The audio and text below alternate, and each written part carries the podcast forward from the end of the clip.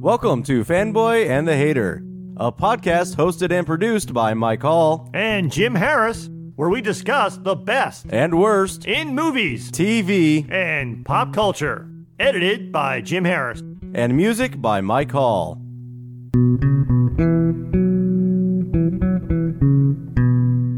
Welcome, friends. Thanks for listening. Uh, today we are going to talk about CW Arrowverse's Crisis on Infinite Earths crossover event. Lots of spoilers ahead on this. Big spoiler: neither of us liked it. Jim, why don't you go ahead and start off start us off on why we didn't like it? Why, thank you, super friend. Even before watching this, to give you guys a backdrop, that even before I watched this, I was pretty much ready to end my watch of the DC CW shows because I pretty much gave up on Arrow like two full seasons ago because it was starting to get very repetitive. They were recycling the same stories and I was losing interest. I have been up to date on all of the other shows. The only exception there would be I'm not completely up to date on Black Lightning. But I've really becoming increasingly disappointed with the storytelling on all of the DC CW shows. I've been very underwhelmed by it. So I went into this crossover event saying that maybe this will be the only thing I'll do. I'll just watch the crossover events because I liked last year's crossover event, even though I didn't like last year's shows. But for me, this is by far not only the worst DC CW crossover event, but I think it's the worst story ever told on any of the DC CW series. And yes, that even means it's worse than the first season of Legends of Tomorrow. Shots fired. Wow. Well, I, I really wanted to like this. Um, I am very, very far behind on the Arrowverse because when they started the crossover events, there became a timeline to all of the shows as to when what took place. And so once that happened, I started wanting to watch the shows in that order. So I would be like, watch these two episodes of Arrow, then this episode of Flash, then this episode of Supergirl, and then these two episodes of Flash, and however it went. And so I fell really far behind. Uh, recently, fairly recently, I decided to just go ahead and start catching up on Supergirl because I really like Supergirl more than the other shows. But I don't think I've seen an episode other than Supergirl, which I'm still like two seasons behind on. I don't think I've seen a single episode of the Arrowverse in probably three ish years, maybe four years. So I've never seen any Batwoman episodes. I've never seen any Black Lightning episodes. I had zero coming information coming into this. I really wanted to like it because I'd heard a lot of positive things, especially about the cameos. Um, but I didn't look at or read or, or anything of any of the reviews because I wanted to avoid spoilers because that's a big thing with me. And you're going to hear me rant about this a lot. So I started watching it, and I don't think I've ever said the fuck so many times in a short amount of time in, in watching the series. I, I, binged all of them in one day. I I hadn't read the books, but I had a general idea of what had happened in the books because I've had read follow up books. After this, I decided to go ahead and start reading the books, um, just because I was curious in how they, they came back and forth. I did I didn't really want to compare and contrast in this because this is just about the shows. But I decided I wanted to know what was going on, how it differed. I think there's 12 books in the series. Correct. And I got through, I got up to the fifth book, and I'm like, I'm done. There's, we, we've we've talked about this off mic a little bit. I I'm not much of a reader because my mind just goes elsewhere. So when they get extremely descriptive about things, they lose me. I'm like, I get it. I know what that looks like. Move on. Does your mind go to an else world? It kind of does. Boom, boom. Yeah. Um. Start thinking about what I'm gonna have for dinner tomorrow or whatever. It's it's ridiculous. And reading these books in very 1985 style, it was very like they left in the writer's description of what the artist should draw in the book. I'm like, I can see it. I, I know what it looks like. It's right fucking there. I don't need you to explain what I'm looking at because I can fucking see it. so I got fed up about five five books into it and gave up and just started reading uh, a more recent Batman story instead because I'm me. Now you went through and actually read the whole thing Yes. to compare and contrast, and you have some things you want to say about it before we dive into uh, this storyline.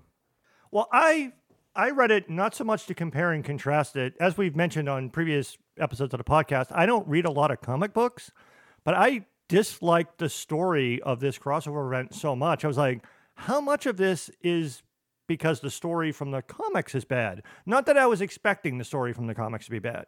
So I started to read it because I was interested. Now, the funny thing that you just said, because it's a night, the, the run comes from 1985. The 1980s was probably the last time I actually read a lot of comic books. So the style wasn't bad for me.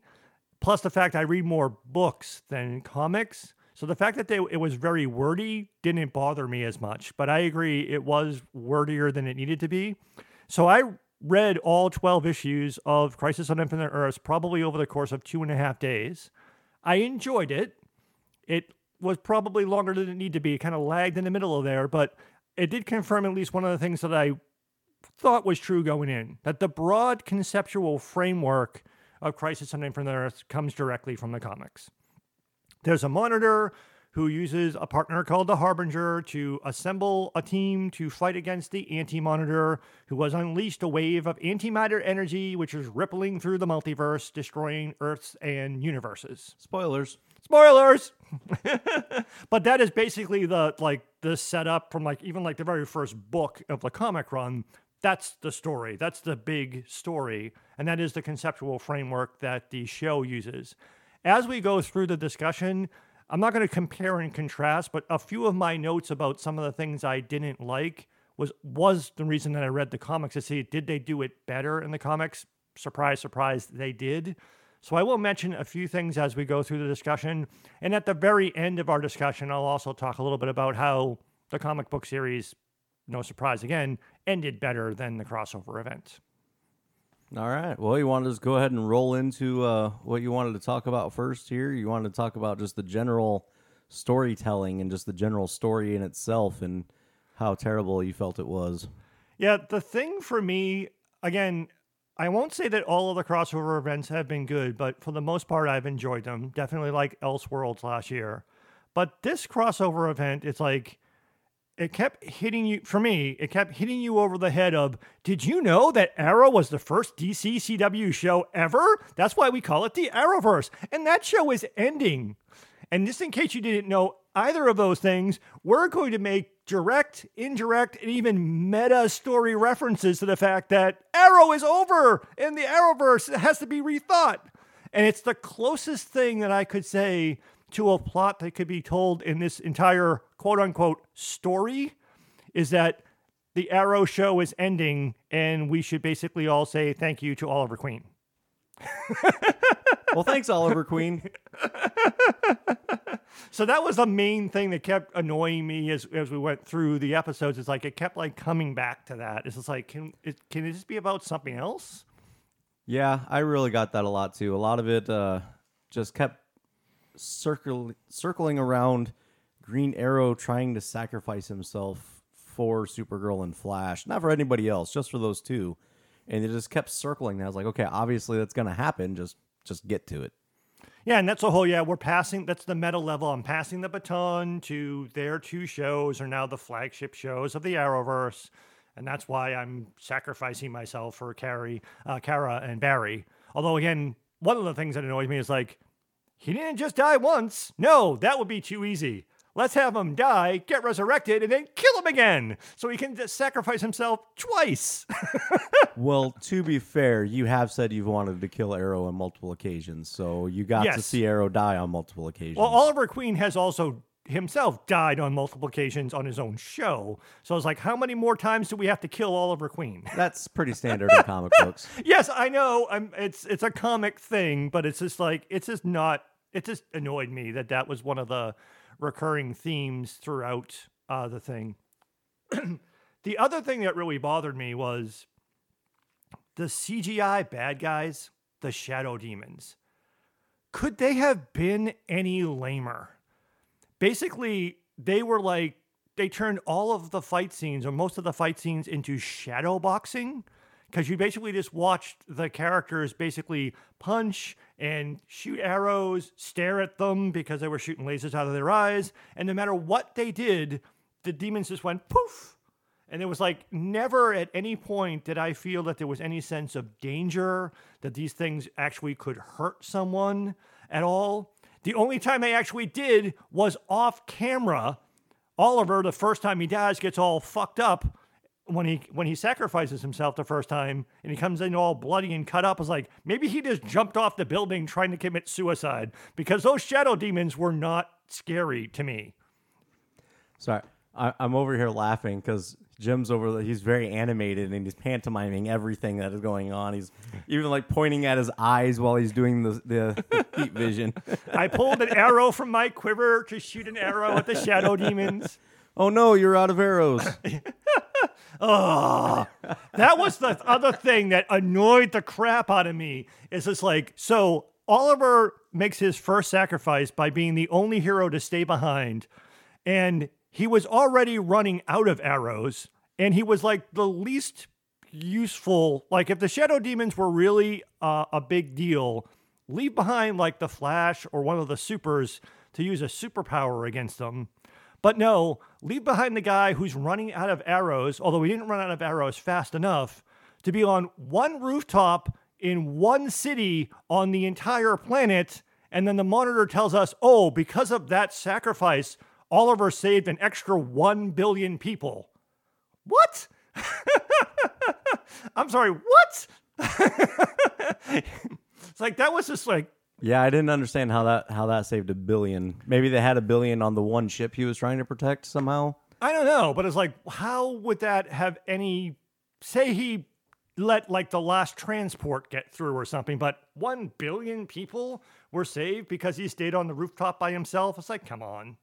Yeah, yeah, that was that was pretty ridiculous. Yeah. Plus, the other thing again, the shadow demons annoyed me even more when I read the comic book because they were actually a threat in the comic books. They fucking killed you if they touched you, and they were also there was also times where they were, Well, they said don't let them touch you in this. but no one ever got touched.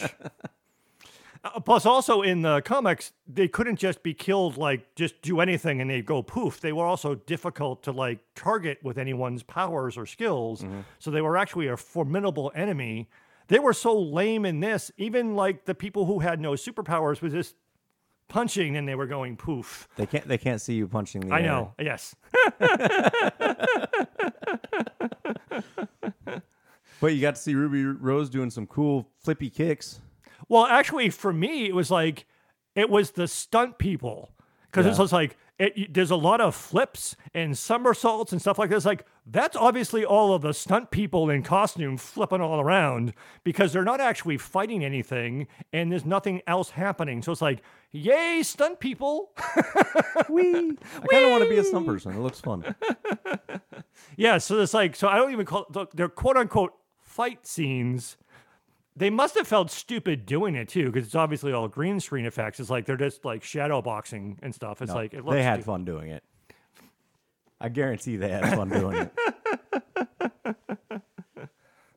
But like part of that whole thing is that it it as we were going through like going through the story, it's like I never felt at any time that there was any real actual like threat or any real sort of dramatic thing to it. Like even as we saw some of the Earths get lost and some of the characters die, nothing really felt dramatic or permanent. Even Oliver's initial sacrifice. It's like the, the story was trying to really make it seem like it was a threat and very dramatic. For me, it just it felt very flat.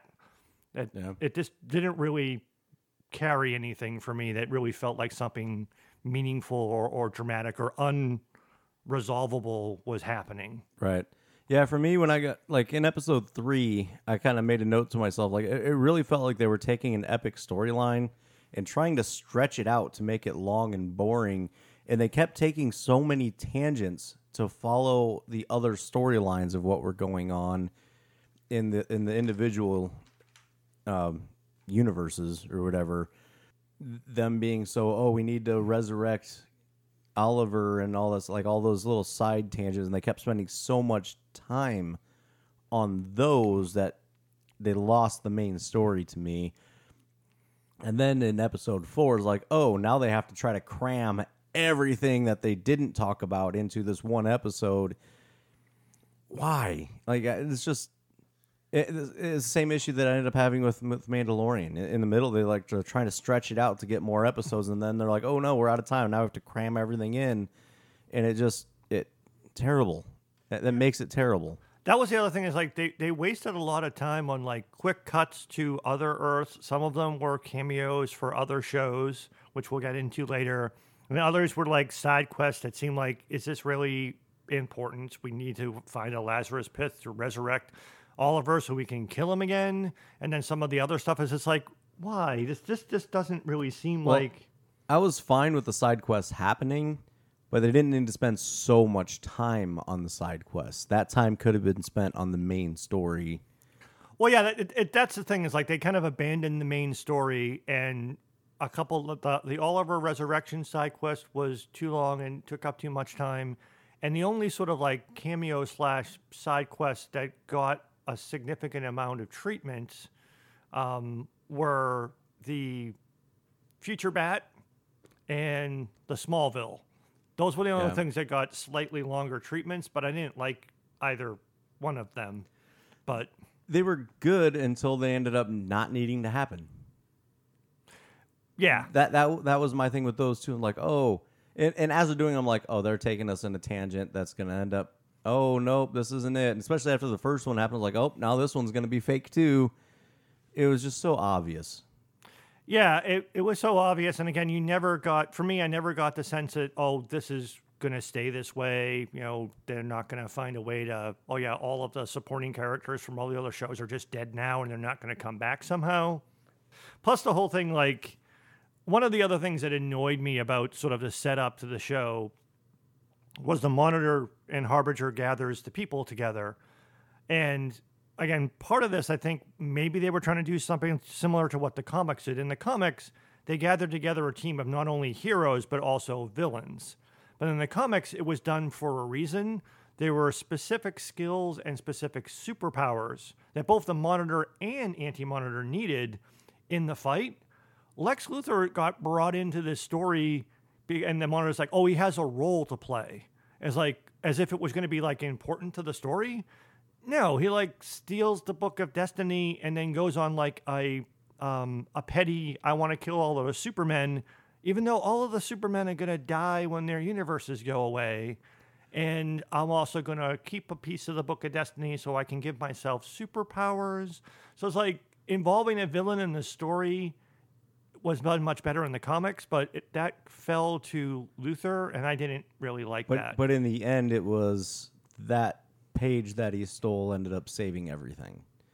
So that was that was the ultimate role was oh he's gonna do all these bad things, but in the end, it's those bad things that are gonna end up saving everybody. But I don't really buy that. That's actually ended up saving everybody because the the ending thing with the paragons we can get to. I don't really think it had any meant anything. I don't really think it was necessary. Well, well let's go. I mean, before I jump ahead, sorry. First up, one of that was used into was the whole let's go visit the other Supermen. Mm-hmm. Was a, a, a not a lame way, but a way to give them an excuse to go visit the other Supermen. and and essentially create like a battle of Supermen. So like Brandon Routh, who got to be Superman in in one of the movies, it's been over ten years now since he's he did one and only one actual movie, mm-hmm. gets to revisit, replay Superman again, and they basically Lex makes them fight against each other. And to me, that whole scene was just stupid. I found that very underwhelming. I think they just had a limited budget and they couldn't make like a lot of the stuff that looked bad in this. I think it was just because they didn't have the budget to actually make it look good. That could be because the other thing about that, the Battle of the Superman thing, was another thing that was done really well in the comics is they had um, the heroes and villains not only teamed up, but they had an uh, idea from the comics. They used a villain with psychic uh, emotional manipulation powers, Psycho Pirate, who've made even the heroes on the other Earths they went to turn against the heroes who were trying to help them. So you actually had heroes fighting against each other. So that was kind of what the Supermen fighting against each other almost kind of felt like to me. Again, I read the comics. I read the comics after I saw the DC crossover event, so I wasn't thinking this while I was watching it. But I was wondering if that's what they were trying to do with that. And it's like it just didn't really land for me. It was done much more interestingly in the comics, but for me it was just like meh. Well, they're also trying to somehow not only cram but adapt 12 books into 5 episodes and with limited people available and yeah. They they, they took a big epic story and they tried to cram it into episodes that just didn't they didn't have the breath to be able to make it work. Well, it would have been nice if they actually stayed within the framework and tried to do some of those ideas, but they didn't. Like again, they didn't have to do this. And again, I wasn't thinking this when I saw it because I read the comics after, but the idea of having to team up with the villains, that would have been more interesting to me in the middle. Like if they needed to go get, I don't know, bring Malcolm Merlyn or Damien Darhk or Ra's al Ghul back or Reverse Flash or some of the other villains from the shows and have them forced to work together to defeat the Monitor type of thing. Um, again, it's done a lot better in the comics with with with a variety of heroes. That would have been more interesting to me than sort of the side questy type of stuff that they did uh, on the show itself.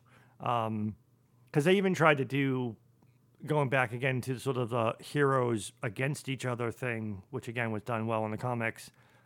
For me, there was sort of like a Batman v Superman thing going on. Like, I, I don't want to jump ahead. We're going to talk about cameos later, but they set up an alternate Earth where a Batman v Superman happened and it went dark. And then they tried to use that as a way to lead into a is it going to be a Batwoman v Supergirl thing? But then it kind of falls flat. So they tried to do a little bit of that pitting heroes against each other. And again, that just didn't really work for me. Eh, that was all right. I mean, That- I want to, I mean, we'll get to the cameos. I do want to talk about the Kevin Conroy, Bruce Wayne thing because that Yeah. bothered me. But we'll get to the the cameos. Um, I guess while we're just talking about characters, like I said, the, the general framework of the comic books is used. So there's a there's a harbinger and a pariah. They're much more interesting in the comics Yeah. using uh, Lyla Diggle's wife as Harbinger. The sad thing is, after having read the, read the comics, I think they just did that because in the comics, Harbinger's first name is Lyla. It's not that Lyla, but there is someone. But because she has a first, hey, let's make her Harbinger. And her story was somewhat similar. She was working for the Monitor, but as the Anti-Monitor got stronger, he she got pulled over to working for the Anti-Monitor and and betrays the Monitor. It's done better in the comics because in the comics she actually kills the Monitor in the comics. But using live Spoiler. Spoiler. Yeah, sorry. Yeah, spoiler not only for the DC uh, crossover event on the CW, but also for the comics if you intended to read them. But you know what? Those comics were from 1985. You've, so you've only had 35 years to read. exactly, you've only had like 35 years to read them. So Well, it takes about 35 years to read them. I read them in two days. They weren't that bad for me. So that part, and then the pariah was also a much more interesting character in the comics. They just had Tom Cavanagh, who I like Tom Cavanagh as an actor. His has been used too often on Flash. So they made him the pariah, and they really did it in a, a very lame way.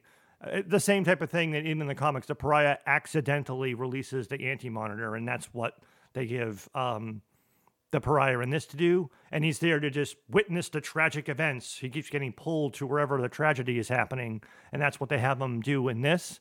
But it's just kind of meh. Let's just use those two actors to technically fill in roles better in the the story framework, but it just didn't really land for me. Yeah, it was it was tough to see them trying to struggle to just force everything into the worlds that they already had built instead of expanding the worlds, which kind of also gets into so the explanation on this, and they, they get into it, which is almost directly from the books, is how like basically every decision made splits another Earth off and everything to create the multiverse. Which in the multiverse, each one is its own universe but they seem to struggle with that in this because they keep going back and forth. Is it a multiverse? Is it a single universe with multiple Earths in that single universe? They keep going back and forth, and it's like they never really decided or, or really explained to the actors what was going on, so they couldn't say things quite right them in a way that made sense in a clear fashion. The other thing that was a little bit lamer about the multiverse in this is that there weren't alternate versions of the characters in the other Earths for the most part. I mean, there was a different Superman on Brandon Routh's planet, but in the comic books, they encounter alternate versions of themselves, and sometimes that causes problems. So in other cases, it's just the multiverses were alternate Earths where their characters weren't there because their stories unfolded in a different way. So they didn't really do as much with the multiverse as they could have. Although, in fairness, this isn't like the first time that the Arrowverse has been using the multiverse. They've been using it for a long time since the beginning of the the Flash series. So they've actually been overusing the multiverse, um, not just even before this crossover event. But yeah, they, they didn't really do the the. That was the other thing that was a little bit. It started to just get annoying to me. Like a lot of the scenes were like on Earth, whatever something's happening on Earth, whatever something else is. Like a lot of that was like cutting in and out so quick. It was starting to get a little bit confusing to keep track of where they were, Mm-hmm. as well as why do I need to see this? Some of it was just for just quick cameos or just like playing clips from other DC things. Um, that was like, okay, Yeah. what was that for?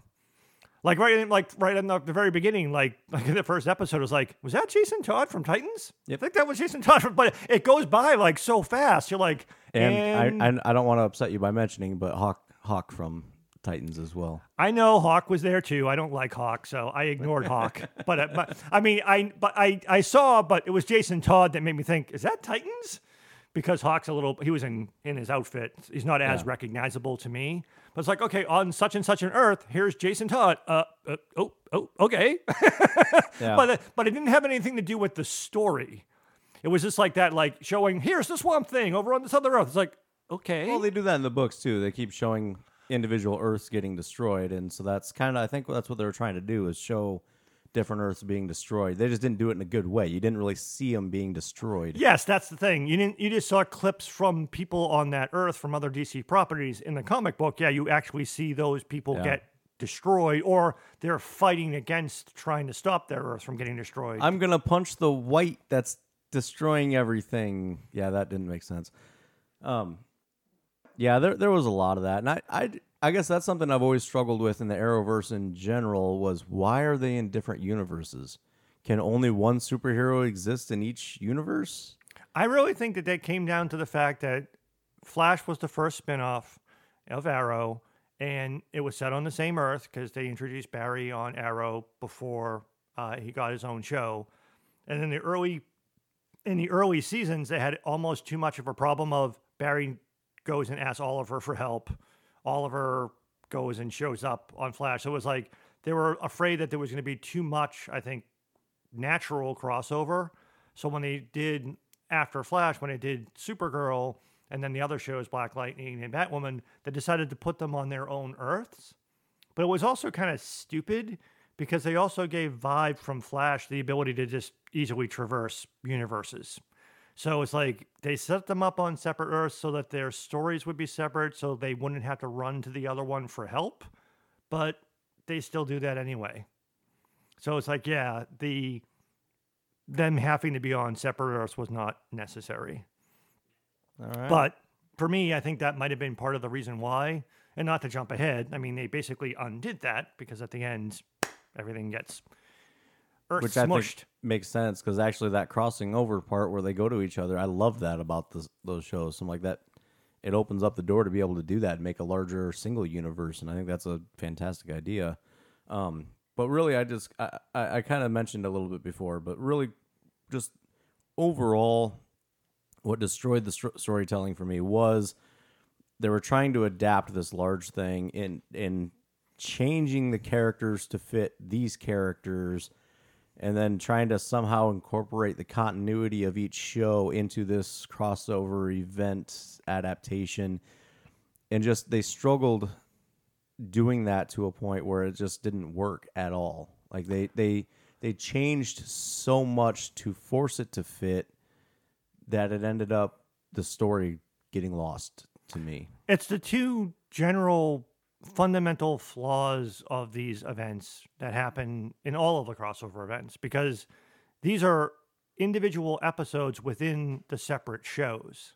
So each of these, like this, was told across five uh, episodes across five different shows. So they kind of all start out with a little bit of we have to kind of pick up the story from where we where we were in the individual show and then transition into this thing that will get picked up on the next show. But then the next show also has to start with well let's this is where we are on this show and now we're going to slowly transition into the bigger story. So time gets a little bit wasted and they spend a little bit too time too much time trying to make it more of a continuity. And then yeah it just kind of starts to fall apart a bit because it starts to waste some time. The other general weakness of or fundamental flaw of these crossovers is in the comic books they have the entire dc universe to play with in this we have basically the characters from the arrowverse which there aren't a lot of them but the other thing is the characters from the arrowverse also have to play the primary roles mm-hmm. so that's why Oliver Queen has to have a big role. Why Barry Allen and Kara have to have big roles because they're the big stars of the shows. So you can't bring in the bigger names from the DC universe and have them be like the entire story revolve around them, mm-hmm. which you can do in the comics. So it's already that fundamental flaw with the way they do any of the crossover events, but it was glaringly weak in in this one. I know this was you're not you're behind on the shows, but one of the things that really annoyed me about this, even though it actually did partially replicate what happens in the comics, for the last two years, it's the bait and switch that we've seen coming for two years for me. Because for the last two years on the Flash, they've been having the Flash warned the Flash vanishes in crisis. And then this year was Barry Allen has to die in crisis. And you're like, which Flash? Which Barry Allen? It's like, no surprise, it's not the Barry Allen from the Flash show. It's the Barry Allen from the original TV show. So, yes, the Flash vanishes and dies in crisis. We gotcha. You thought that guy was going to die. He's not going to die. He's still here. It's okay. It's like, no shit. It's like, so that whole drama that they've been building up for the last two years, it's like, I never felt that, cause, and they've been wringing their hands with all of this like emotional. The, the comparison that I've sometimes made with live action superhero movies, I call them just action movies with superpowers. These DC CW shows for me are soap operas with superpowers Oh, for sure. Because these things they they they wring their hands and do all of this like emotional interpersonal drama. And a lot of the flash for the last season has been around this like well i'm going to disappear in crisis. They say i have to die in crisis and make a sacrifice. Oh my god how am i going to leave iris behind? And who's going to take over S.T.A.R. Labs? Like i know this is all bullshit because it's not going to happen. And then in this show oh guess what? The other barry allen dies instead. This would have been a really good episode to start a video on. he's over here making like fake snowballs in his hands and like he's dancing around and being super super emotional like he's overacting like he's on a on a stage play. It's i'm it's overacting fantastic. like i'm an actor on the dc cw crossover event Ooh, Shots fired again. see, see that whole thing about the Flash that worked for me because I am so far behind, so I didn't Oh. have all that built up. So thanks for ruining Flash for me. We said spoilers. Yeah, yeah. Well, when you're when you're done ranting about the story, I'm going to start ranting about the spoilers.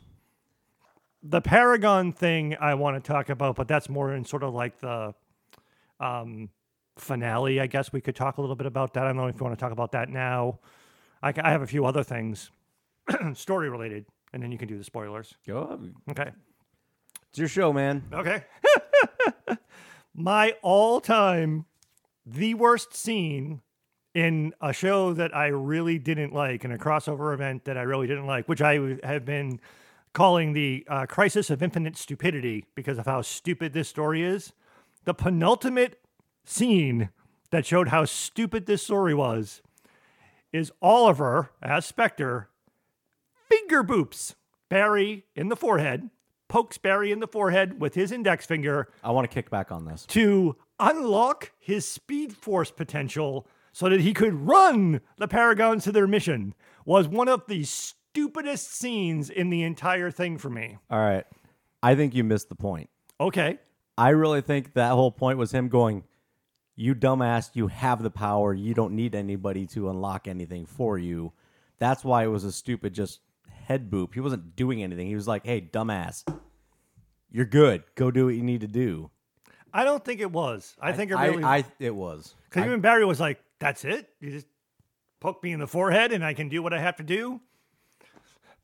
Maybe, maybe it was what you were trying to say, but I was just like, for me, it was just that was just so stupid. If it was an actual like magical, they would have had like a little glowy thing or something happen. no, when they already wasted their entire CGI bu- budget on the, on the shadows. on the shadow demons that did nothing.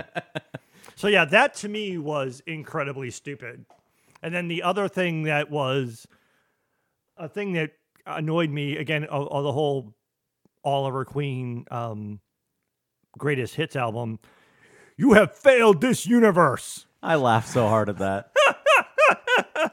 Going back to the Actually, I thought- he, he said, "You have failed this universe." Like, of course he has. but I laugh for a different reason because obviously it was a throw. Should have been multiverse.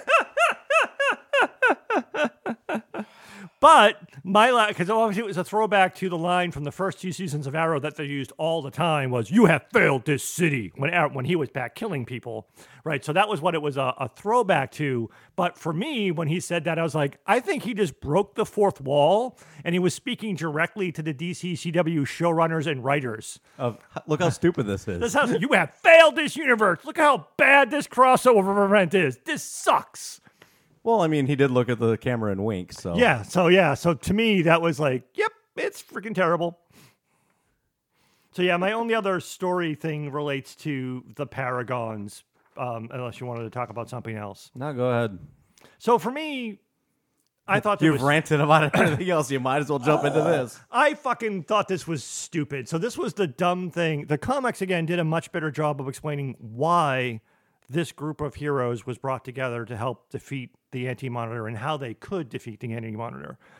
Completely different thing in this in the DCCW show.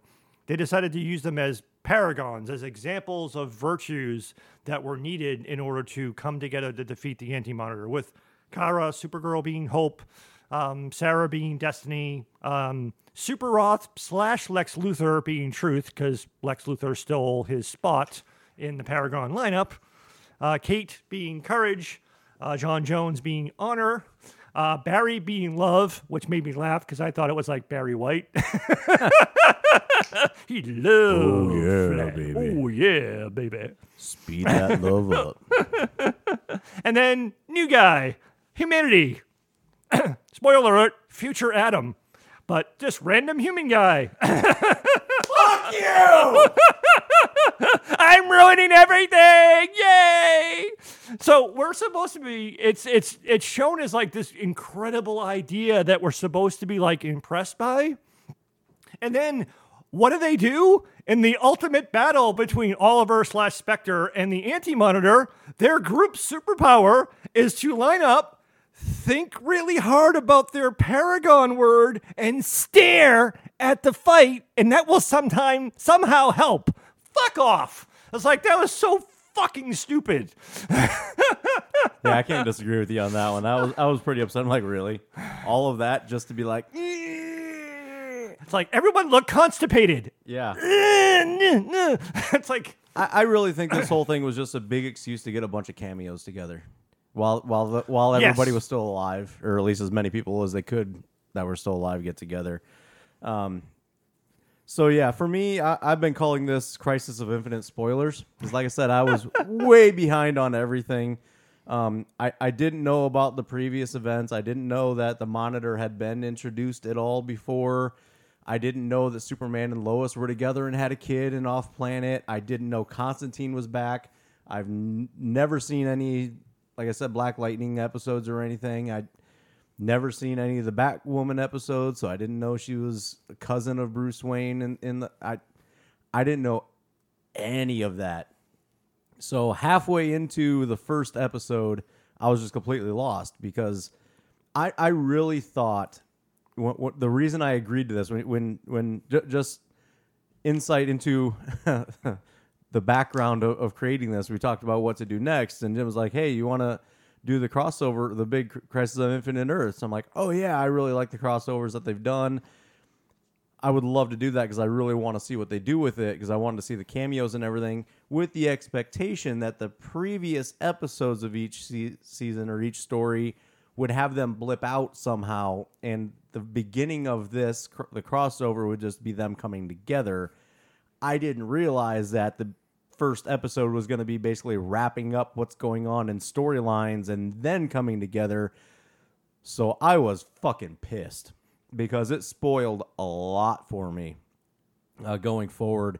And so I, I, I kind of wonder if that's part of why I didn't like this so much is because I was I started off angry um, because of it. I almost actually was like, no, we're not moving forward on this because I don't want to spoil anything more. But by the time I got to making that decision, like, well, now everything's already spoiled, so I might as well keep going the way that I have been. So yeah, I, I started off furious. I started off just like I said, just spoiler heavy on everything, and then as we start talking about things, you're going through more spoilers. Like, no, I wanted to watch these things. And I, I, I'm so heavily not because I want, even if it's not really surprised during the episode, I don't want to know what's happening. I, I want, as I've said many, many times in the past and previous episodes, I like seeing things the way that it's laid out by the creator. I don't want to know what's going to happen.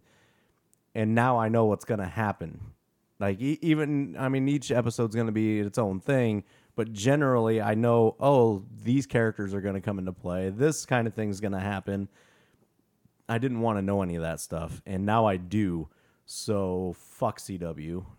Well, in fairness, the past crossover events have been more like what you're describing. They were just sort of pull the characters out of their story, they do a thing, and then they go back. It doesn't really seem to impact anything. and I'd seen a couple of the other crossovers, so that's why I that's why I thought it was going to be that this time, and yeah, so that's that's And the thing that really my epic rant. that that and the thing that really sucks is that the events of this crossover do greatly change all of the remaining shows. Yeah, So even as you get caught up, if you do go back and get caught up, knowing what happens in this event, you know that well, don't get too caught up. don't get too caught up in the things you're getting caught up on because it's all going to change because of the well, no, I'm fine with that. I I I expect stuff like that to happen. It's just again, I don't want to know. Now I already know that somehow Green Arrow has a daughter. I didn't know that. I didn't want to know that. I'm sure that was probably a shock or some sort of surprise thing that happens. Well, now that surprise doesn't happen for me. And that was from. I mean, I've stopped watching the show, but I just know what's happening. But it's it was done this season as a it's a backdoor pilot, which they actually did. One of the there were only like I think two or three two episodes, maybe three of Arrow after of the entire series of Arrow after this crossover event was over. One of them was actually a backdoor pilot where Mia is it's Oliver's daughter from the future from 2040. She's from 20 years in the future. Thanks. spoilers, spoilers. And it's a backdoor pilot for Green Arrow and the Canaries, where she's going to become the new Green Arrow in the future. And somehow the two canaries are going to be with her. Oh, so there's two canaries. There's two, well, oh yeah, there's actually a lot Thanks. more. There's actually a lot more than two canaries. There's, I mean, Sara is the white canary. All right. Well, fuck everybody. Fuck everything. Screw y'all. I quit. There's one, two, there's like four canaries.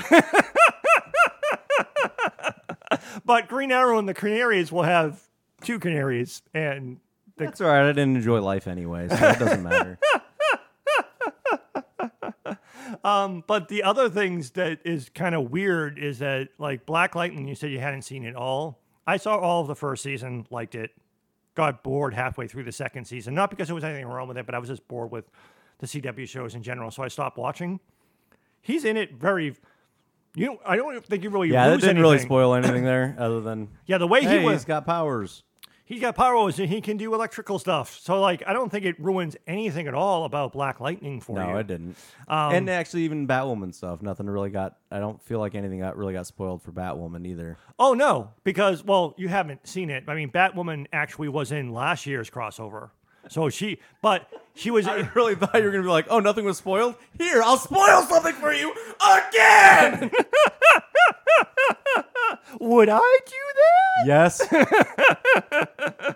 but she, she was introduced in last year's crossover event. That was like her backdoor pilot to her show. You really like the back door. Backdoor. I really do like the backdoor. Um, so that was yeah. I don't think there's anything that you saw in the crossover event that any that really would bother you at all. about No, it's just like some of the surprise stuff. Like I said, characters that I didn't know that were actually back or in it or whatever, or mm-hmm. like together or whatever. Just just a bunch of stuff like that, or or some some storyline things. And I'm like, oh, that's kind of a big thing. I Brainiac, no idea Brainiac was in. Oh yeah, he's, he's been Yeah. on Supergirl for a couple of years. Yeah, I'm sure that was an interesting story that I haven't seen yet. But now I know that how it ends. Mm. I want to go so far as to say it's interesting. Well, you're a hater. Screw Yeah. so yeah, so Moving on. uh, even even the vibe thing probably meant nothing to you either. Well, I knew Vibe, but I didn't know that he was no longer Vibe. I didn't remember anything about Vibe. So yeah, I So yeah, Vibe lost his powers and then he got revived, which I thought was stupid because it's like I didn't like the entire story around how Vibe doesn't have his powers anymore. surprise, surprise. But then they just give him his powers back just for that stupid thing to pull the other Barry off the cosmic tread- treadmill thing was just like that was dumb. So yeah, that whole part was yeah. Yeah. But on a positive, there were some cool cameos. Yes, let's talk about the cameos. Some cool, some um not so cool, but yes. My the first one, I, I think literally the first cameo is probably my first, my favorite. Burt Ward, like at the very beginning of episode one. No, he wasn't the first. He wasn't the The first. very first scene was the first cameo, which was Alexander Knox from the original Batman. He was the reporter. Oh yeah, eh. it was funny that he was on Earth eighty nine, or not uh, Earth eighty something, whatever the year that the Batman It movie was made. 89. Yeah, so that yeah, that's true. I didn't.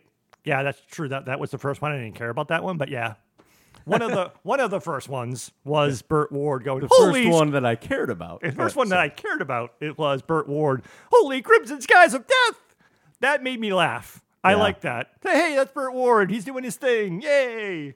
Yeah, there's there's there's a lot of cameos throughout this whole thing, and I I felt like I caught most of them. Like e- there was even a lot of cameos. I'm like, I know that's a cameo, but I don't know who that is. Yes. because again, I haven't seen a lot of the stuff.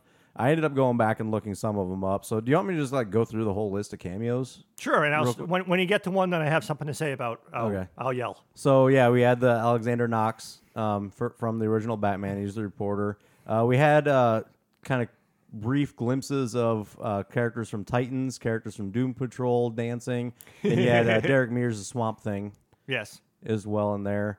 You had uh, the Ray from a previous crossover event, which again I was one of like I know I'm supposed to know who that is, but I don't because I haven't seen that. Uh, you had Burt Ward as, as Dick Grayson. You had Wil Wheaton as Wil Wheaton. Yes. That- That's all. That, you see Wil Wheaton, you're like, oh look, it's Wil Wheaton. Who's he playing? Eh, Wil Wheaton. It doesn't doesn't matter. He didn't even get a name in this one. He was just an end of the world guy. Um, I think he was trying to warn us about how bad the story was. yeah. You had uh, Clark Kent and Lois Lane from Smallville, which I think you wanted to say something Oh. about that. That was one of the dumbest cameos. They it, they spent a lot of time on it. I liked it though for two reasons. So this is part of that whole Lex Gra- and two. fire. Um, the I, I I flexed when I when I did that. 'cause that dude is buff.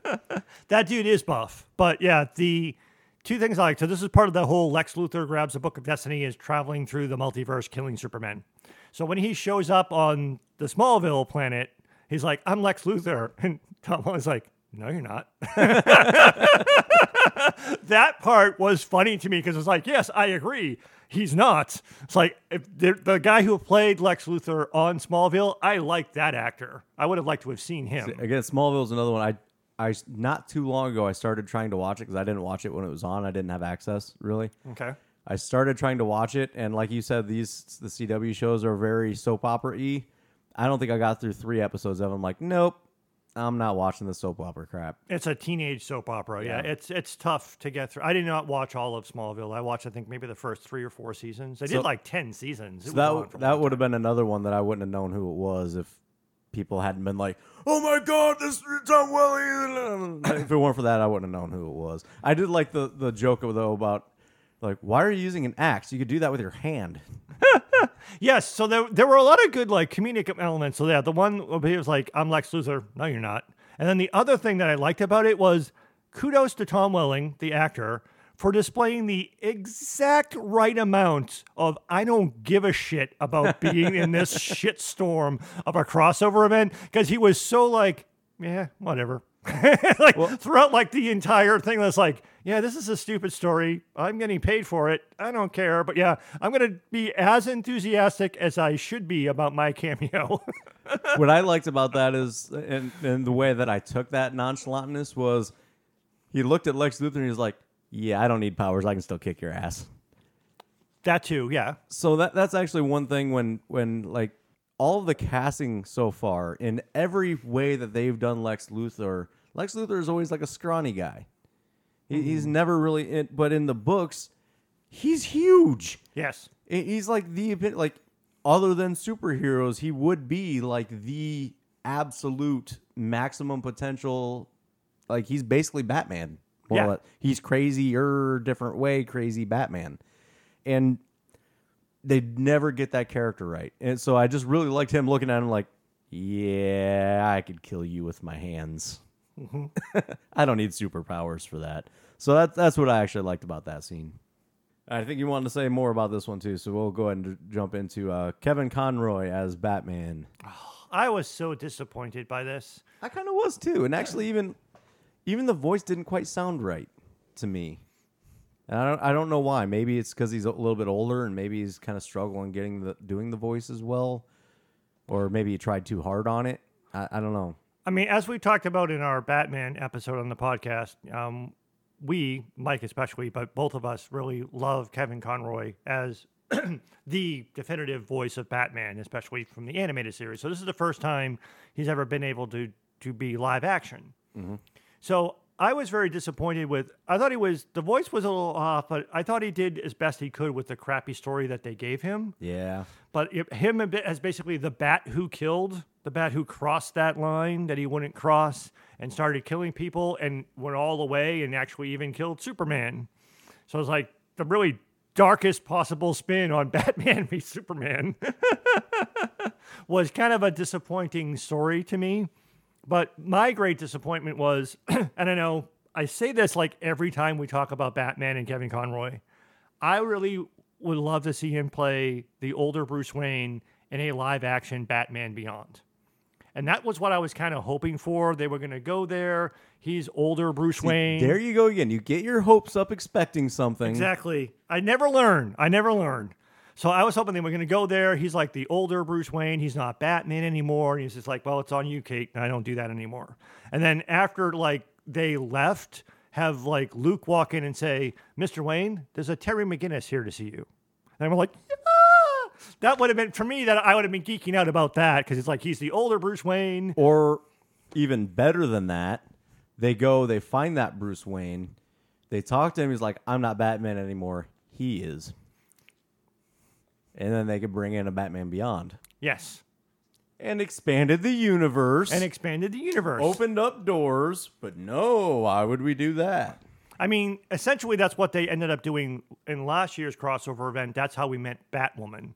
They mm-hmm. went to an alternate Earth. They went to Gotham City. They ma- found Batwoman. So it would have been maybe a repeat of that. But yeah, I think Kevin, uh, Kevin Conroy would be. Per- I mean, he did the voice of Bru- older Bruce Wayne in the Batman Beyond animated series. But yeah, that's what I was kind of hoping to see. Uh, but that was like a really long and drawn out um, story too, because that build That up went nowhere. that went nowhere and ultimately meant nothing. O- other than other than giving her kryptonite. Other than giving her kryptonite, and again, it, it looked like they were going to do a little bit of a Batwoman v Supergirl thing because that was like the darkest Batman v Superman uh, thing. And then it seemed like they were going to be because like Kara at one point was going to like, oh fuck it, I'm using, I'm going to use the Book of Destiny and bring my Earth back, and she was like, "Eh, it's not a good Right. idea. So I thought there was going to be like a big fight, and then it's basically like, okay, yeah, you're right, and then it's but but they did a the cool thing that I really liked about Batman and Superman, where she's like, "Hey, I have this," Mm-hmm. and goes to give the kryptonite to Supergirl, like, just let you know I have this here, you can have it. And Supergirl's like, "No, I trust you with it." yeah. So I guess So, that that so part it they flipped it in a good way, I think. Yeah. they they built it up as a possible fight, but then showed that they trust each other and cooler heads can prevail. It doesn't always have to be a fight. So I actually liked that. Okay. I actually enjoyed that. Um, next one here, they had uh, Jonah Hex come in, which that was one I didn't know that he was in. Legends of Uh, uh, Tomorrow. yeah, I didn't know that he was there, but that one I'm familiar enough with the character. Like right when I saw him, I'm like, oh hey, it's Jonah Hex. Except he's not scarred. Oh, now he is. Yeah, it was an unnecessary cameo. And then when I read the comics, that's where Jonah Hex actually shows up in the comics too. For some reason, he's in a mine and he's there, and there's like a small Yeah. story he's a part of. Yeah, it was like, eh, for Legends of Tomorrow uh, fans, yeah, he's in that show. He's been uh, a recurring character in a couple of seasons, but it's like, eh, kind of unnecessary, but sure. Then you had a Huntress from Birds of Prey. Yes, which was one of those things was like I barely remembered that show. Well, I tell you, if whenever you have issues with the Arrowverse, any of the Arrowverse, go watch Birds of Prey. Mm-hmm. And Arrowverse is just the top notch of possible shows compared to Birds of Prey. Oh my god, I, it hurt so bad watching that. Didn't it like not even last a full season? Nah, yeah, I don't. I think it got it canceled yeah. like pretty damn quick too. Yeah. Yep, it did. Because that actually, at the beginning, Birds of Prey was actually part of the Arrowverse. And that was part of my watching Birds of Prey was trying to go through everything. Oh, okay. And yeah, that didn't work out so well. Um, and then you had Lucifer Morningstar come in, which I've never seen any of that show, so I didn't. I, I, I knew who it was, but I've never seen it, so I had no context there. Well, that for me also combines the other character that you didn't know John Constantine was Yep. in the thing. When I saw the Lucifer scene, it made me smile for two reasons. I like Lucifer. Tom Ellis is great at portraying him. I'm disappointed by the Lucifer show itself. I'm also disappointed that it's going away. It's on Netflix now. What they're doing their uh, a two bifurcated final season on Netflix, and then it's going away. I've been underwhelmed by it, but I like the actor who p- plays the character, and he does that character well. But also seeing him and John Constantine together was like, I really wish John. Every, anytime I see John Constantine, I wish he was on every show. Yeah, So- I really liked that show. I was so angry, upset when they canceled it. So I'm actually happy that he's back. Yes, I'm happy that he's back, and that's why he's great on in the on Legends of Tomorrow. But in that like brief scene is like, gee, now I wish he was also on Lucifer because he would be awesome on Lucifer. I just keep waiting for him to go, whoa. Sorry, I, I like I liked uh, Keanu Reeves. Oh yeah, that Const- Constantine movie wasn't bad. Yeah, I, Yeah. I, I enjoyed it. Yeah. Imagine that. Um, then you had uh, Jim Corrigan, the Spectre from Constantine, um, which again that was I. I don't remember seeing him, and maybe I'm maybe I didn't see all of Constantine. I thought I did, but maybe I hadn't. Yeah, I, I don't remember him either. I don't know if it was from Constantine or if he was on a previous season of Arrow or something. And I only had like the barest knowledge of Spectre as a character. I kind of recognized him, so I'm I'm sure I probably did. It's just been so long that I Mm-hmm. didn't. re- but like right away, I'm like, oh hey, look, it's Spectre. I didn't even need to know anything, so I'm just, it's probably buried in my subconscious somewhere, and I just didn't remember outright. Um, then you had the 1990 Flash. Yes, the only part of that that I liked was the fact that they had that one little clip at the end when he dies and disintegrates. They played that little short clip from the end of the original 1990s TV show that he was on. Then we also got the hilarious scene with Ezra Miller Flash, which I thought they did that great. Uh, that that was that fantastic. was fun. Yeah, it was what it was weird, but it was funny. It was a very cool scene, like when they're like touching each other. I was like, Yeah. ooh. Ooh, that's nice. That's what we're doing. So yeah, The that- multiverse. Multiverse. There's a multiverse. Flash? What? Fla- huh? oh yeah. Because even because at that point in the movie, like he hadn't given himself his official name yet. He didn't know about the multiverse. So yeah, so so that scene was funny, and I did enjoy it. Yeah. And then there's one other cameo that I didn't catch. Like I wasn't even thinking about it possibly being a cameo, but it was. And it's Marv Wolfman. The original Yes. comic book writer was uh, the fan asking for the autographs. I didn't catch that either until I read the comic book. Because as soon as I started reading the comic book, oh, that's who Marv Wolfman is. I was like, I, I was like, they lingered on it on the show. I was like, he must be somebody, but I forgot to look it up. And then mm-hmm. as I was reading, I was like, oh, that's actually kind of cool. But yeah, it, I didn't, it didn't, I didn't catch it the first time. Although I was like, I was like, I should look that up. He must be somebody. And that, that's all the cameos that I saw listed. Um, there's a couple other ones that they were kind of saying were cameos, but they're part of the Arrowverse. So I was like, I'm not counting that as a cameo because it's they're part of the Arrowverse. And then the other ones that were not quite cameos were just they played clips. Yeah, Like you see like Raven from Titans, but it's just a clip from the show. Yeah. not like a well, I mean, I mentioned Titans and Doom Patrol, but yeah, they Yeah. just they just show clips from the show. They didn't really do any real cameos. They're just like, hey, look, these exist in this multiverse. Yeah, and the same thing. And like I ne- I didn't catch it, but someone even said online that they played a clip from the Green Lantern movie. Yep. That, that uh, Yeah, like they the- played like basically there was an Earth that was just like had a bunch of Green Lanterns. Mm-hmm. Yeah. So again, I don't really count that stuff as cameos. I just inserted clips into. Uh, yeah, since since that wasn't like a particular character, that's why I didn't count it as a cameo. But yeah, there was Mm-hmm. a bunch of Green Lanterns. Because God forbid they actually put a Green Lantern in something. Can I spoil something? In the finale of Arrow, it is loosely implied that John Diggle becomes a Green Lantern. I'm gonna strangle you when we're done. Who I, I think he would be a very good Green Lantern. yeah, good luck spoiling things while I'm strangling you. I don't think they're going to do anything with it, but there was a strong implication that that's what happened. Um, I don't think they're going to do a Green Lantern TV show. I think they're just going to probably have him show up as a Green Lantern in next year's crossover event. I don't know if I'm gonna punch you in the face while I'm strangling you. we'll see how that goes. So, one other one thing, kind of moving on, uh, the acting in this in these shows, there was some good acting. There was more bad acting. A couple, few in particular, I wanted to bring up though. Brandon, I, I think it's pronounced Routh. I don't know if it's Ruth or Routh. I think it's Routh. I think Um, you're right. Brandon Routh. I really liked his Superman character. I think he played Superman really well in Superman Returns. I really wanted to see more of him. But at this point, he's been playing Adam for so long. The Adam, I should say. He it seemed like he was really struggling keeping those characters separate.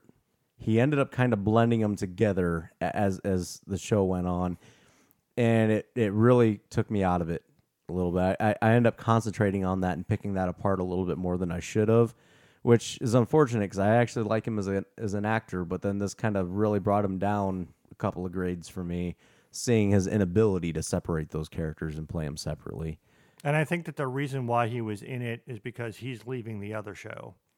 He's on Legends of Tomorrow, and they're You just can't stop spoiling things, can you? well, that was announced like I don't read those things because Well, I don't want to know. We're like five seasons behind. I mean, who cares? He's this is his last season on Legends of Tomorrow, so that's why he was on in this probably as much as he was before. This is their not their last chance. They could have done it before, but yeah. I'm looking through my notes to see if there are more things I can ruin, uh, spoil right, for Mike. well, I'm sure you'll find something. Um, next up was Ruby Rose. I, n- not gonna. I I really like Ruby Rose yes, because, man, she's just gorgeous. yes, And, and I want. She's sometimes really good, but then when she's not good, she's really bad. And Yes. there's just a lot of like she just really struggles putting emotion into things. And I I think that's where there's a few areas in this event where she needed emotion that she just couldn't portray. Yes. And so that that that that was a struggle as well.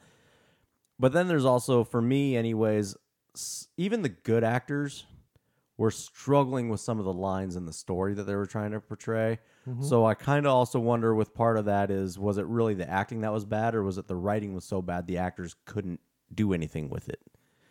So that that's I, I don't want to put all of it on the actors. I think more of it has to do with the writing than the actual acting of it. But a little from column A, a little from column B. I think. Did, did you have any anything other than those that you wanted to talk about at all for acting, or anything that stood out for you? I guess Lex Luthor. I mean, I think he did an okay job as Lex Luthor, but he just doesn't. Nobody plays the character right. Yeah. No one. No one plays the character right. I don't like. It's like they don't understand the character. That yeah, I mean, I didn't like his casting choice. Um, I didn't like. I also didn't see the reason that he was brought on to Supergirl as a character because they have um, his sister. Uh, Eh, He's mentioned so much, but but it, it, it, it's Supergirl. It's apparently like he's in Supergirl though. yeah, last year. But he was also supposed to have died, and the Monitor saved his life, and that's why he's in the crossover event. And apparently, he's now back because of the way that the thing ends. But Supergirl had both a Superman problem and a Lex Luthor problem because they couldn't get away from mentioning both, and they found ways to bring them both onto the show. But yeah, I, I don't like the way that Lex Luthor was portrayed in this or any of the stuff that he's been in, and also the fact that it appears to set up that he's going to be back as a regular character on Supergirl, which I don't want to see because I don't like that actor. Um, in terms of the acting, I agree with you all that stuff. The it's not really so much acting, but the thing that disappointed me when we got to episode four, like you had said earlier, it seemed like when they finally got back to the story that just too much to try to cram into one episode. There were a few times where the and it was done through dialogue, but some of the things that Oliver Queen got to say, the actor Stephen Amell got to say in episode four were cool. And they almost could have been the basis for something better. Like one of the You have failed this universe. no, that was terrible. Oh. I've already talked about that. But in, in episode four, there is a thing where he says, There are a few things more powerful in the universe than memory and connection. And that was an interesting concept. And he did deliver that well.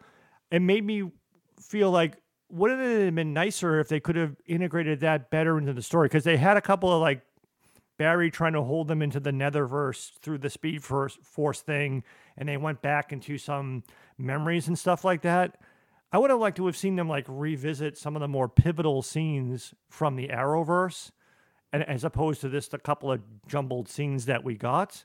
So that concept of memory, um, memory and connection being the most powerful thing in the universe could have been played up better, but it was introduced in episode four and then kind of dropped. And then the other thing too was that you know dying is easy. Real hero, real heroes are the ones that keep going.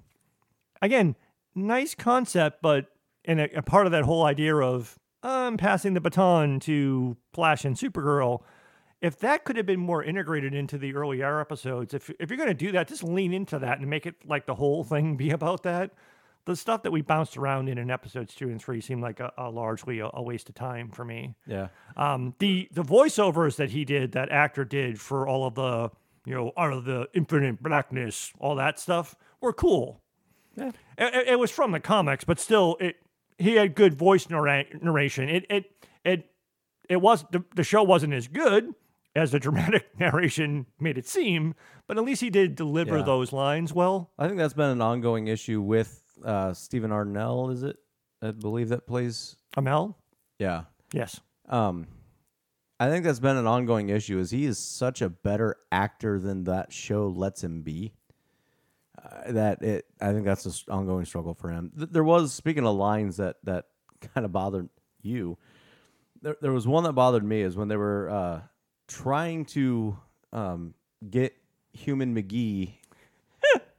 was it Ryan Choi? They, they were trying to to get him to come with you know to the other universe to try to gather together, and he's like, "I can't leave my wife and kid." Fucking bring them! they knew that was gonna be destroyed. He is humanity.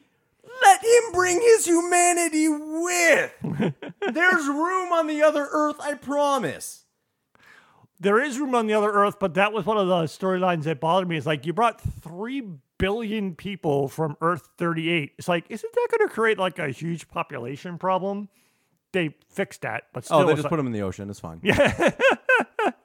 I, yeah, but I mean, They're I- all gonna die anyway. they're gonna die anyway. Who cares?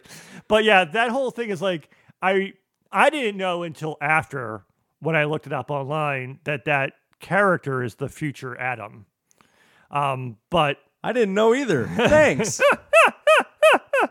which is why that scene where like he like is all geeked out to meet Ray Palmer because he's like basically continuing Ray Palmer's research. And Ray Palmer again is going away in Legends of Tomorrow. I have no idea if they're actually going to make that actor literally become the next actor, Adam. But I was just like, like you would put him. Human McGee is like, who's this random dude? yeah. Yeah, why do we have this like random dude in here? But I guess we know now. kind of, sort of, maybe I don't know. Yeah. Well, you, you, you've you've already been kind of hinting towards this next epic rant that you want to go into, the uh, rebooting of the Arrowverse. And to me, this was like the entire almost like point of this crossover event is that Arrow's going away. So we can we still call it the Arrowverse, or do we need to like reset the Arrowverse to a certain extent? The? Super Flashverse. the Super Flashverse. Yeah.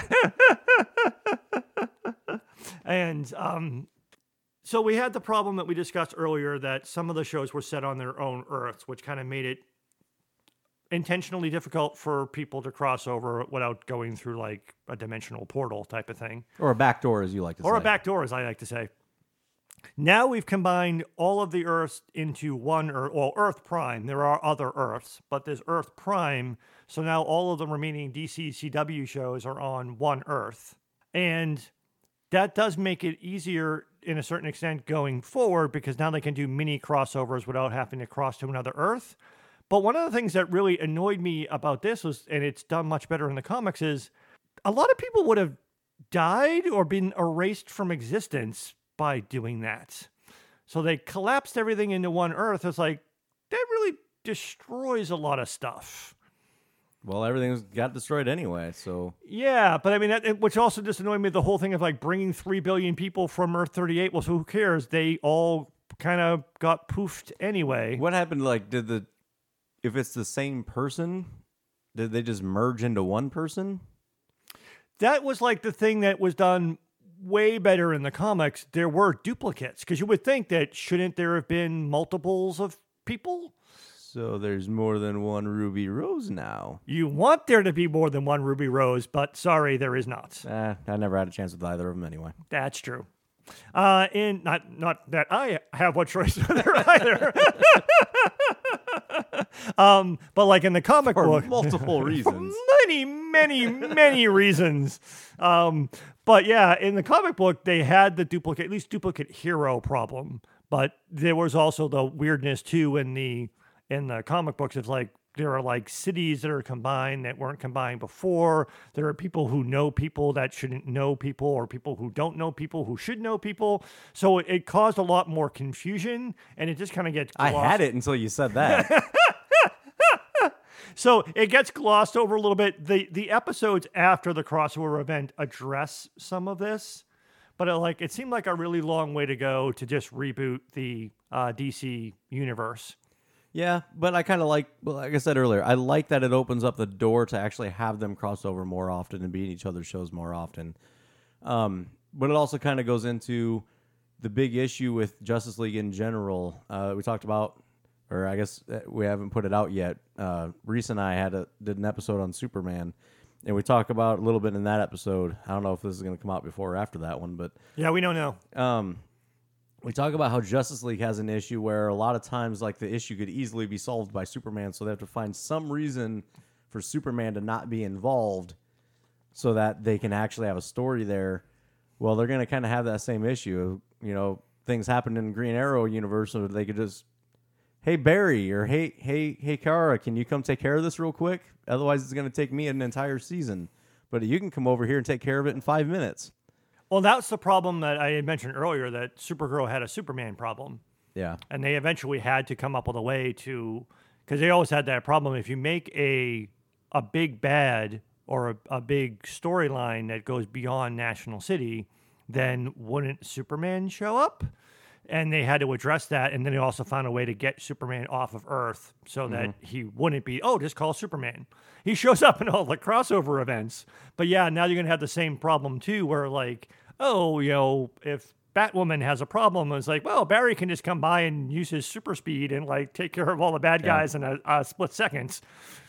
Well, I mean, not to keep bringing back to it, but that kind of comes back to what I like about a lot some of the Justice League um, stories is because of that power issue. Batman isn't always in the field. Sometimes he's just coordinating efforts, and he, he's playing on his strength since his strength is not in the field. When you've got Wonder Woman and Martian Manhunter and Superman all involved, what's Batman going to do in the field? He'd be better off basically being like, you go over there, you go over here, take care of this. Hey, you got people coming in over here. That's his strength. So yeah, Which would have made more sense for Green Arrow to do stuff like Yeah, that exactly. in this crossover because like you you have the super Superman. he and was too busy dying. He was too busy dying, but you had Supergirl and Superman. You had Martian Manhunter. You had Flash. You had people with powers that he could have been coordinating with. Same problem too about Sara Lance needed to have a big role because she's the star of Legends of Tomorrow. Yeah. it didn't really make much sense Right. for her to have as big of a role as she did. So I was just laughing at like a lot of the shows. Oh no, Green Arrow's dead. Wake up! Wake up! We got to kill you again. Hurry up! Let's go. yes. So yeah, I don't know. I, I think that it opens up the door for more stories, but it'll also end up be, possibly being harder to tell the stories because you have, may may have to explain why people other people aren't there. I guess we'll see. Eventually, I'll see. I'm sure you'll spoil it for me before I get there. All right, so you want to go ahead and jump into your uh, closing? Yeah, we can do our, our metaphorical rating in closing, and then at the end of my closing, I also want to talk a little bit about the things that the comic book ended on differently and better than the. Jump on her. But uh, so, do you want to do your metaphorical rating first, or Sure, I guess I can. Um, for me, I give the whole thing a green martyr. um, it, it really seemed like this whole the whole event was just a long-winded way to say goodbye to, to Stephen Arnell as Green Arrow and bring the worlds together. Like they didn't know how to do it.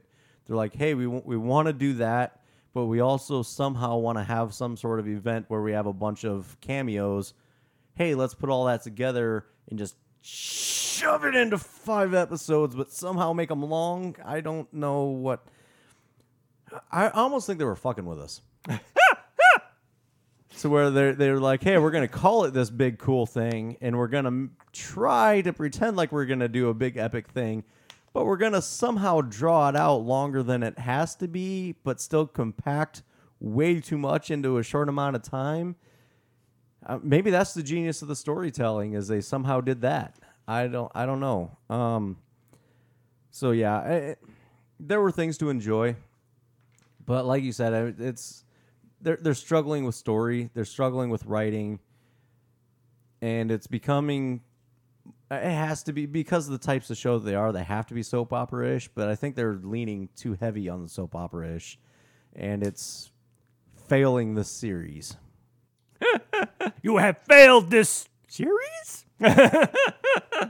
Boom. Second metaphorical rating that I just came up with off the top of my head. Top that, bitch. Alrighty then. My metaphorical rating is the Oliver Queen is really dead this time. Circle jerk and Arrowverse rebooting DCU Earth clearance sale. Boom. That's what this whole thing was about for me too. It's like Oliver Queen is dead. Like no, for real this time. He like pinky swore with Barry, Sara, and Kara on it a lot. So super super definitely definitely dead this time. Definitely dead. No, really, he is. He's super dead. Did you know that Arrow was the first DCCW show and it's ending? Again, it's like that's all they just kept pounding us over the head with all throughout the thing, and that's what kept ruining it for me, or or less took away time that they could have spent on other things. You you're either constipated or thinking a, a deep thought. Is he still Spectre? That's not really Because he could still be in the Arrowverse as Spectre and maybe Exactly. just kind of drop in here and there. True. So he's not really dead, except Spectre is dead. Spectre, yes. So yeah, so he could, he could.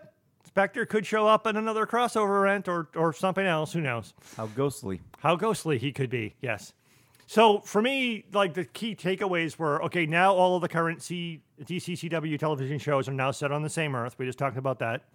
Um, the we also saw where the rest of the DC properties are.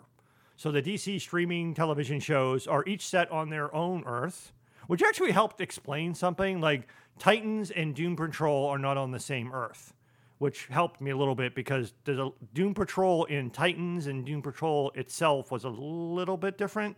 But now we know they're on, on their own Earths. So that's okay. And they're not on the same Earth as the DC CW. Well, that creates a problem for me then Oh, because why isn't Cyborg part of Titans? Cyborg wasn't part of Titans because he's in Doom Patrol. That's how I explained that. and now I'm angry again. Well, he could be on Titans, but he won't be the Titans who's on Doom Patrol because Doom Patrol is not on the same Earth as Titans. Because Cyborg was not in the Doom Patrol episode of Titans. He is in the Doom Patrol series, but not in the Doom Patrol episode of Titans. I'm back to wanting to strangle you. My other key takeaway is that the DC cinematic universe begrudgingly acknowledges the existence of the DC television universe for the first time, but it would not be caught dead being set on the same Earth. Real quick. Okay. Oh God. I finally got to see Jay and Silent Bob reboot. Okay. And Ben Affleck makes multiple jokes about Justice League Okay. and Batman v Superman. It just him being Batman in general. I am starting to cry a little bit laughing. I'm trying to hold back the laughter part. It is great. Real, real quick tangent. If you enjoy the View Askew verse and you're actually up to date on all of the Kevin Smith movies, for the love of God, see Jay and Silent Bob reboot because that entire movie is reference jokes and cameos of all of his movies, and it is fantastic. Sorry, back to you, sir. That's okay. No problem at all. The only caveat I would add to what I was saying before is we do know that there's another uh, TV show coming to DC, uh, the DC CW verse, Stargirl, but that's also set on its own Earth. So we have Earth Prime, which is where all of the current D, uh, DC CW shows are, but they showed us. I'm not. This is what we saw in the crossover event Yeah. that Earth 2 is where Stargirl is going to be. Um, because there has been a Stargirl in Legends of Tomorrow, so they had to put it on a different Earth. Oh, there has, huh? Yep, there has been.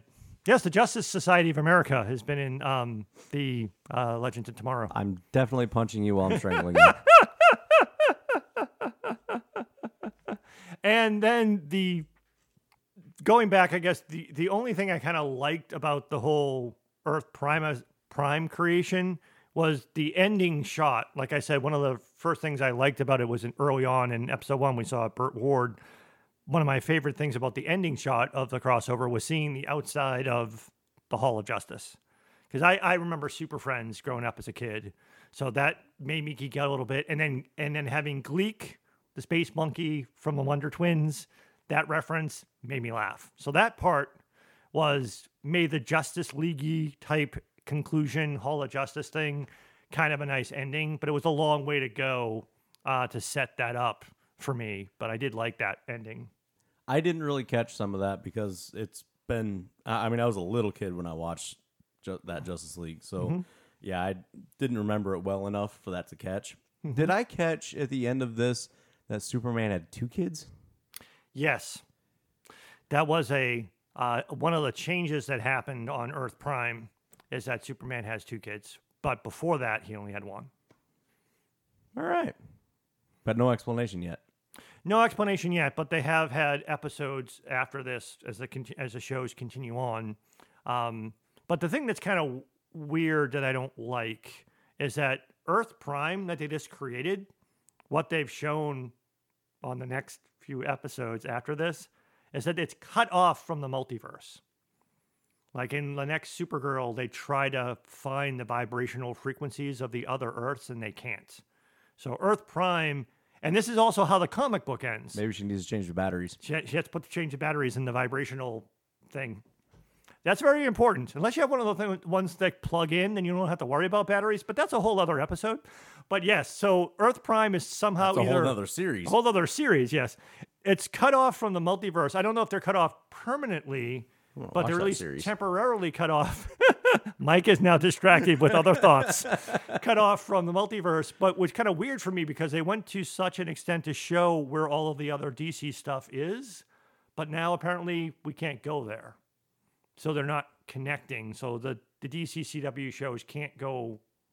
Barry can't go visit Ezra Miller, uh, I guess, in the Flash movie or something like that. I'm sure they'll probably change that again, but for the time being, they want the Arrowverse to continue. So you're saying it doesn't vibe? It does not vibe. In its own little pocket universe, I guess, is what they're in. And I haven't watched all of this stuff because I've pretty much given up on the shows, but as you would expect, the rest of the current season of the DC CW shows is playing around with the hey, stuff's a little bit different now. Yeah. All right, fair enough. Is that all you got? For this, I wanted to kind of come back around to the comic book just Oh, in that's closing thoughts because in the comic book, again, the the major story framework is still there, like we said before. Monitor versus anti-monitor. Harbinger gathers the team to fight because the anti-monitor is unleashing the wave of antimatter energy that's rippling through the multiverse and canceling out all of the Earths and killing people. In the comic book, the Spectre thing fighting the anti monitor also happens, but it doesn't end the story. In fact, it's also one of those things I was talking about earlier, too, about the combination of heroes and villains is done for a reason in the comic book. Like they need like all of the heroes and whoever has like electrical powers or magnetism powers, whether you're a hero or a villain, are needed in order to create an uh, electromagnetic vortex so that they can go attack the anti monitor in the anti universe. They also need anyone who has magical ability, whether they're a hero or a villain, all team up to give extra power to Spectre so that Spectre can defeat the anti monitor. But he doesn't actually defeat the anti monitor, he, he deals him a huge setback.